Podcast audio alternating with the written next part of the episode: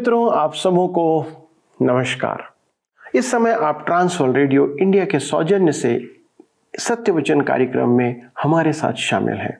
हम इस कार्यक्रम में आपको सादर आमंत्रित करते हैं। दोस्तों, हमें इस बात की खुशी होगी, यदि आप अपनी आशीषों को हमारे साथ साझा करें। हमें बताएँ कि कैसे ये अध्ययन आपके लिए लाभप्रद सिद्ध हो रहा है।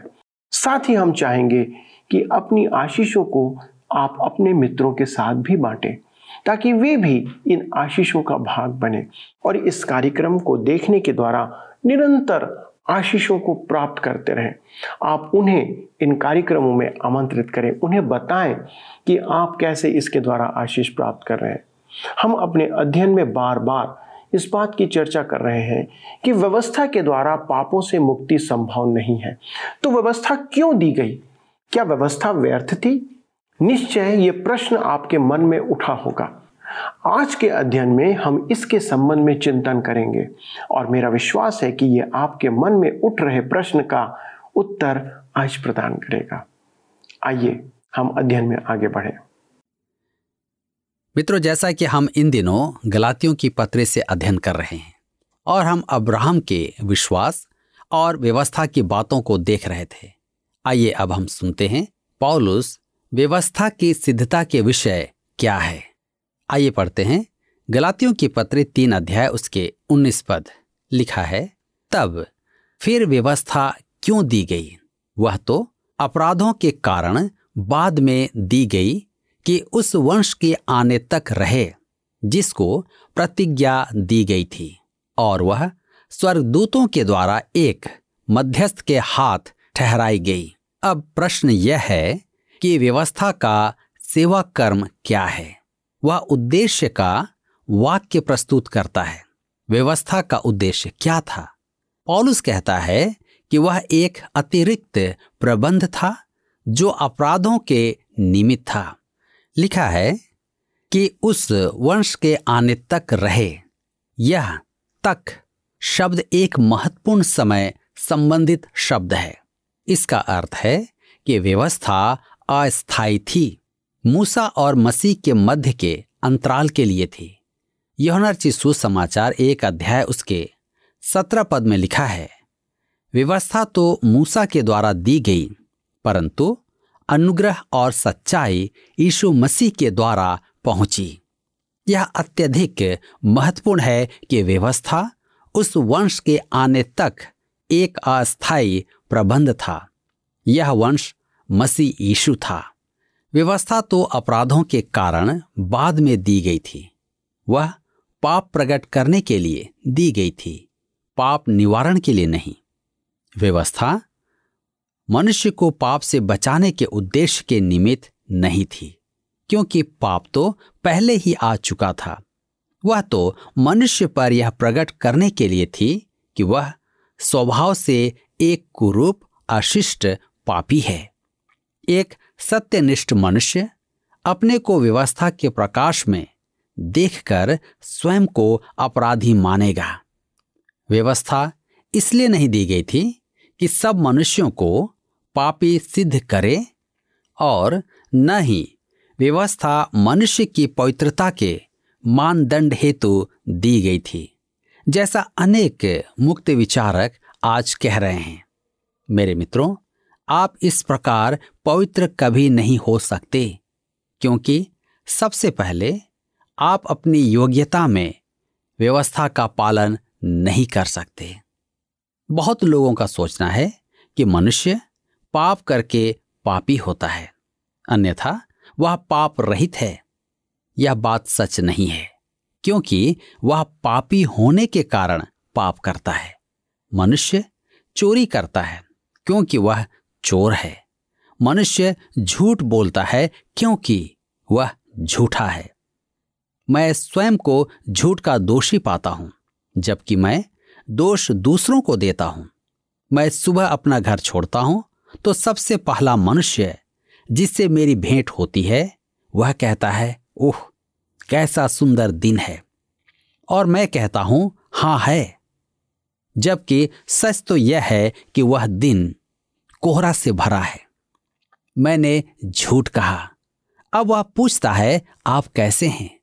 सच तो यह है कि मैं प्रसन्नचित नहीं हूँ, परंतु मैं कहता हूँ, मैं बहुत अच्छा हूँ। देखिए, कुछ ही क्षणों में मैंने दो बार झूठ बोला। मेरे मित्रों, यह हमारी स्वाभाविक वृत्ति है। कुछ लोग इसे बड़े झूठ बोलते हैं। हम ऐसा क्यों करते हैं? क्योंकि हमारे अंदर पापी स्वभाव है और व्यवस्था इसलिए दी गई थी कि हमें पाप का बोध करवाए और आपके और मेरे लिए एक मध्यस्थ की आवश्यकता को उत्पन्न करे, ताकि वह हमारे और परमेश्वर के मध्य खड़ा हो, जो हमारी सहायता करे। हम गलातियों के पत्र तीन के 21 पद में पढ़ते हैं। तो क्या व्यवस्था परमेश्वर की प्रतिज्ञाओं के विरोध में है? कदापि नहीं, क्योंकि यदि ऐसी व्यवस्था दी जाती, जो जीवन दे सकती तो सचमुच धार्मिकता व्यवस्था से होती। ध्यान दीजिए, लिखा है तो क्या व्यवस्था परमेश्वर की प्रतिज्ञाओं के विरोध में है? कदापि नहीं। क्यों? यदि पापियों के उद्धार का कोई और उपाय होता तो परमेश्वर उसे काम में लेता। यदि वह पापियों के उद्धार के लिए कोई नियम स्थापित कर पाता तो वह अवश्य करता। गलातियों तीन के बाईस में आगे हम पढ़ते हैं। परंतु पवित्र शास्त्र ने सबको पाप के अधीन कर दिया, ताकि वह प्रतिज्ञा जिसका आधार यीशु मसीह पर विश्वास करना है, विश्वास करने वालों के लिए पूरी हो जाए। हम देख चुके हैं कि व्यवस्था मृत्युदायक है। यहजकेल की पुस्तक 18 अध्याय उसके 20 पद में लिखा है कि जो प्राणी पाप करेगा, वह मारा जाएगा। धर्मशास्त्र सबको पापी ठहराता है, अतः सब मर गए हैं। अब आवश्यकता जिस बात की है, वह है, जीवन हमने देखा है कि व्यवस्था जो एकमात्र काम कर सकती है, वह है मृत्यु लाना। पाप की गहराई नहीं जो पाप लाती है। पाप की सच्चाई ही मृत्यु के लिए पर्याप्त है। अतः सब मृतक हैं और सबको बराबर आवश्यकता है। आपने महापाप नहीं किया, परंतु आपका और मेरा स्वभाव ही महापाप का है। एक महान जर्मन लेखक गीत ने लिखा, मैंने कभी अपराध होते नहीं देखा, परंतु यदि मैं स्वयं वह अपराध करता तो क्या होता? वह समझता था कि उसमें भी वही स्वभाव है। मेरे मित्रों, मैं आपको पाप का यह एक सत्य जो पापी की गहनता नहीं है, इसका उदाहरण देता हूँ। एक 24 मंजिला इमारत की कल्पना कीजिए। उसकी छत पर तीन पुरुष खड़े हैं। वहाँ उस इमारत का पर्यवेक्षक आता है और उन्हें चेतावनी देता है। सावधान रहना कि इस इमारत से गिर ना जाओ, नहीं तो मर जाओगे। उनमें से एक व्यक्ति कहता है, यह पागल आदमी सबको डराता है। मैं नहीं मानता कि यहाँ से कूदकर मैं मर जाऊँगा। अतः वह चलता चला जाता है और इमारत के बाहर कदम रख देता है।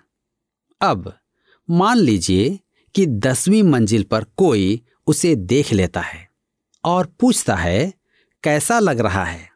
वह कहता है, अब तक सब ठीक है। वह अभी अंतिम रेखा पर पहुँचा नहीं है, वहाँ मृत्यु है। वह पर्यवेक्षक सही कहता था, वह मर गया। मेरे प्रियो, अब दूसरा व्यक्ति डर कर लिफ्ट की ओर भागता है, परंतु उसका पाँव फिसल जाता है और वह मुंडेर के पास सड़क पर गिरकर मर जाता है। अब बचा एक मनुष्य, जिसे उसके बैरी उठाकर नीचे फेंक देते हैं। वह भी मर जाता है। तीनों ने गुरुत्वाकर्षण का नियम तोड़ा और उनके लिए मृत्यु अवश्यंभावी थी। अब आप समझ सकते हैं कि यह तथ्य है, न कि गहराई। तीनों ने गुरुत्वाकर्षण का नियम तोड़ा, तीनों मुंडेर के पार गए। मेरे मित्रों, अब प्रश्न यह है कि गुरुत्वाकर्षण का नियम जिसने उनकी जान ली, क्या वह उन्हें जीवन दे सकता है? कदापि नहीं। इसी प्रकार व्यवस्था के नियम भी आपको जीवन नहीं दे सकते। व्यवस्था का उल्लंघन करके आप वैसे ही मर जाएँगे। जैसे गुरुत्वाकर्षण के नियम का उल्लंघन करके वे तीनों पुरुष मर गए। आप अब परिस्थिति को वीडियो फ़िल्म के समान उल्टा चलाकर उन्हें फिर से छत पर जीवित खड़ा नहीं कर सकते जहाँ भी पाप होगा, वहाँ मृत्यु आएगी। पाप का नियम, परिस्थितियों को पलटना नहीं जानता है। वह दया के बारे में भी कुछ नहीं जानता है। उसमें गुंजाइश का कोई स्थान नहीं है। वह परिवर्तन क्षम नहीं है। वह निष्ठुर है, वह अपरिवर्तनीय है। परमेश्वर का वचन कहता है यह नबी की पुस्तक 18 अध्याय उसके 20 पद में, जो प्राणी पाप करे, वही मरेगा। परमेश्वर ने अदन की वाटिका में आदम और हवा से कहा था, उत्पत्ति की पुस्तक दो अध्याय उसके सत्रह पद में, भले या बुरे के ज्ञान का जो वृक्ष है, उसका फल तू कभी ना खाना, क्योंकि जिस दिन तू उसका फल खाएगा, उसी दिन मर जाएगा। और निर्गमन की पुस्तक चौंतीस अध्याय उसके सात पद में वह कहता है, दोषी को वह किसी प्रकार निर्दोष नहीं ठहराएगा। सबने पाप किया है, इसलिए व्यवस्था के अनुसार सब मर चुके हैं। व्यवस्था ने हमारी हत्या कर दी है। पॉलुस व्यवस्था को मृत्यु की वह वाचा कहता है। दूसरा क्रंथियों की पत्र तीन अध्याय उसके सात पद में। यह दोष लगाने वाली वाचा है। व्यवस्था हम सबको दोषी ठहराती है। क्या व्यवस्था जीवन दे सकती है? मेरे मित्रों, व्यवस्था ऊँची इमारत से कूदने वाले को जीवन दान नहीं कर सकती। व्यवस्था का उद्देश्य कभी भी जीवन दान नहीं था। वह तो केवल हमें परमेश्वर के समक्ष पापी होने का बोध करवाने के लिए दी गई थी। लिखा है, पवित्र शास्त्र ने सबको पाप के अधीन कर दिया है, ताकि वह प्रतिज्ञा जिसका आधार यीशु मसीह पर विश्वास करना है, विश्वास करने वालों के लिए पूरी हो जाए। यह एक प्रभावी कथन है। चाहे मैं चलूँ साया की तराई में से तेरा सिद्ध प्रेम मेरे डर को दूर करे। जब भी मैं फंसू इस जीवन के संघर्षों में, मैं पलटू ना तो पास है जो मेरे। दुष्टता से डरू ना, पास है जो मेरे। जो मेरे खुदा। तो किससे मैं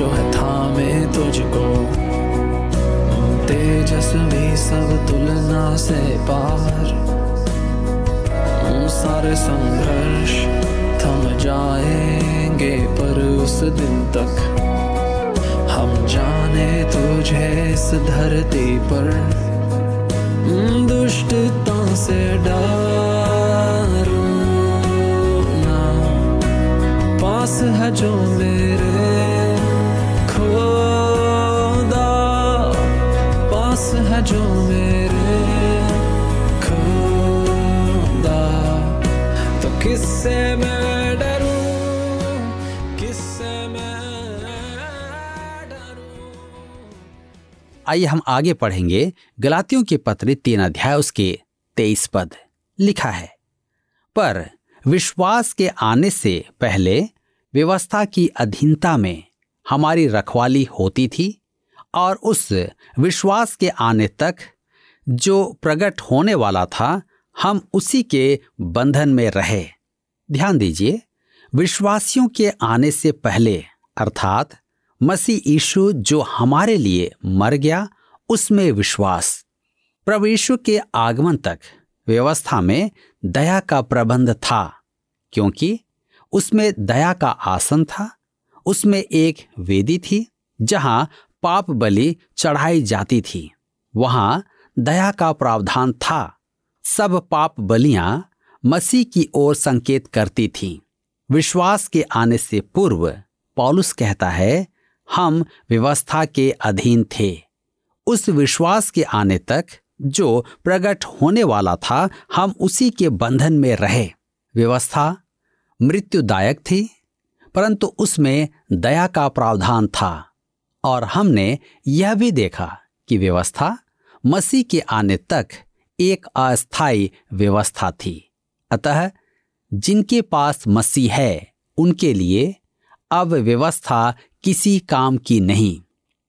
पॉलुस कहता है कि व्यवस्था स्कूल के शिक्षक के समान मसीह तक आने में मार्गदर्शक मात्र थी। हम गलातियों के पत्र तीन अध्याय के चौबीस पद में पढ़ते हैं। लिखा है, इसलिए व्यवस्था मसीह तक पहुँचाने के लिए हमारी शिक्षक हुई है कि हम विश्वास से धर्मी ठहरें। मेरे मित्रों, यह एक असाधारण अंश है। पॉलुस स्पष्ट कहता है कि मूसा की व्यवस्था से उद्धार नहीं है। रोमियो की पत्री चार अध्याय उसके पाँच पद में वह लिखता है कि काम करने वाले को मजदूरी देना दान नहीं, परंतु जो काम नहीं करता, वरन भक्तिहीन के धर्मी ठहराने वाले पर विश्वास करता है। उसका विश्वास उसके लिए धार्मिकता गिना जाता है। परमेश्वर ने उद्धार के निमित्त मनुष्य के कर्मों को स्वीकार करने से इनकार कर दिया। वह कहता है कि हमारी धार्मिकता मैले चित्रों के समान है। इसे हम यशाय नबी की पुस्तक चौसठ अध्याय उसके छह पद में पाते हैं। परमेश्वर व्यवस्था पालन को स्वीकार करने के विरुद्ध है। व्यवस्था से उद्धार नहीं। वह तो केवल दोष दिखा सकती है। वह पापियों के उद्धार के लिए नहीं, वरन उन्हें पापी दिखाने के लिए थी। व्यवस्था पाप का निवारण करने की अपेक्षा पापों को उजागर करती थी। वह आपको पाप से बचा नहीं सकती, क्योंकि पाप तो मानव जीवन में प्रवेश कर चुका है। व्यवस्था दिखाती है कि मनुष्य वास्तव में कुरूप एवं अपरिकृष्ट पापी है। मैं एक व्यवहारिक उदाहरण देता हूँ जो शायद समझने में सहायक हो। आप दर्पण देखते हैं तो आपको अपने चेहरे पर गंदगी दिखाई देती है। अब वह दर्पण जो आपके चेहरे की गंदगी दिखाता है, क्या उसे दूर कर सकता है? कहने का अर्थ है, क्या दर्पण आपकी गंदगी को दूर कर सकता है? आप अपना चेहरा उस पर रगड़ कर देखें। यदि कोई देख ले तो आपको मानसिक चिकित्सक के पास जाने का परामर्श देगा। परंतु मेरे मित्रों, हम ऐसा नहीं करते हैं। हम चेहरे को दर्पण से साफ़ नहीं करते हैं। आज कलिसिया में अनेक विश्वासी व्यवस्था के दर्पण में अपना चेहरा रगड़ रहे हैं। वे सोचते हैं कि इस प्रकार उनके पाप धुल जाएँगे। परमेश्वर का वचन एक दर्पण है, जो हमारी वास्तविकता को दिखाता है कि हम पापी हैं और परमेश्वर की महिमा से रहित हैं। यही व्यवस्था का उद्देश्य है। परंतु परमेश्वर का धन्यवाद हो कि इस दर्पण के नीचे एक झरना है, जैसा कि एक अंग्रेज़ी गीत है, लहू का एक सोता है, वह इमानुएल की देह से बहता है। पापी उसमें नहाता है कि धोए सब दागों को। यही दाग मिटाने का स्थान है। यीशु मसीह का लहू शुद्ध करता है। व्यवस्था मनुष्य को पापी ठहराती है, उसे पवित्र नहीं बनाती। रोमियो के पत्र तीन के उन्नीस में पॉलुस कहता है कि व्यवस्था इसलिए दी गई थी कि हर एक मुँह बंद किया जाए और सारा संसार परमेश्वर के दंड के योग्य ठहरे। इसलिए व्यवस्था हमारे शिक्षक हुई है। अब पॉलुस बताएगा कि उसके कहने का अर्थ क्या है। गलातियों के पत्र तीन के पच्चीस पद में लिखा है, परंतु जब विश्वास आ चुका तो अब शिक्षक के अधीन ना रहे। यहाँ शिक्षक का अर्थ अध्यापक नहीं है। रोम में आधे से अधिक जनसंख्या अर्थात 12 करोड़ की जनसंख्या में वहाँ 6 करोड़ दास थे। वहाँ अधिकारी वर्ग और धनवान मनुष्यों के घरों में बच्चों की देखभाल करने के लिए दास थे। बच्चा जन्म लेते ही सेवकों या दासों को दे दिया जाता था, जो उसका पालन पोषण करते थे। वे ही उन्हें नहलाते, उनके कपड़े बदलते और आवश्यकता पड़ने पर उनकी ताड़ना भी करते थे। जब बच्चा स्कूल जाना आरंभ करता तो दास ही उसे तैयार करके स्कूल छोड़कर आता था। यूनानी भाषा में इस शिक्षक शब्द का अर्थ है चलना सिखाना। दास उन्हें शैक्षणिक प्रशिक्षण देने योग्य नहीं थे, अतः वे बच्चों को स्कूल ले जाते थे। इसी प्रकार व्यवस्था भी अयोग्य थी। वह कहती थी, मैं तुझे मसीह के क्रूस तक हाथ पकड़कर ले चलती हूँ, क्योंकि तू भटका हुआ है। और तुझे एक मुक्तिदाता की आवश्यकता है। व्यवस्था का उद्देश्य है कि मनुष्य उसके द्वारा प्रभु यीशु के पास आए, न कि व्यवस्था पालन पर छाती फुलाकर गर्व करे। आप जानते हैं कि आप व्यवस्था पालन में असमर्थ हैं। आपको अपने मन में खोजकर इस सत्य को देखना है। मेरे मित्रों यह क्या ही महत्वपूर्ण बात है कि आज हम इस बात को समझ पाए कि व्यवस्था हमें उद्धार नहीं दिलाती है। परंतु उसके द्वारा हम इस बात को जान पाते हैं कि वह हमें पापी ठहराती है। आज आप किसकी ओर बढ़ना चाहते हैं? पिछले प्रश्न का उत्तर है ए, अब्राहम। जो विश्वास करने वाले हैं, वे विश्वासी अब्राहम के साथ आशीष पाते हैं। आज का प्रश्न है। व्यवस्था इसलिए दी गई थी कि हमें खाली स्थान ए, उद्धार दिलाए, बी, पवित्र बनाए, सी, पाप का बोध कराए, डी, स्वर्ग पहुँचाए। मित्रों, इस प्रश्न का उत्तर हमें कल सुबह छह बजे से पहले विकल्प ए, बी, सी या डी के साथ, अपना नाम, पता, स्थान के साथ nine six five one four three three three nine seven पर एसएमएस या व्हाट्सएप करें। सभी विजेताओं को विशेष पुरस्कार प्रदान किए जाएँगे। धन्यवाद। क्या आपको यह कार्यक्रम पसंद आया? अभी हमें एक मिस कॉल करें और आप अगले विजेता हो सकते हैं।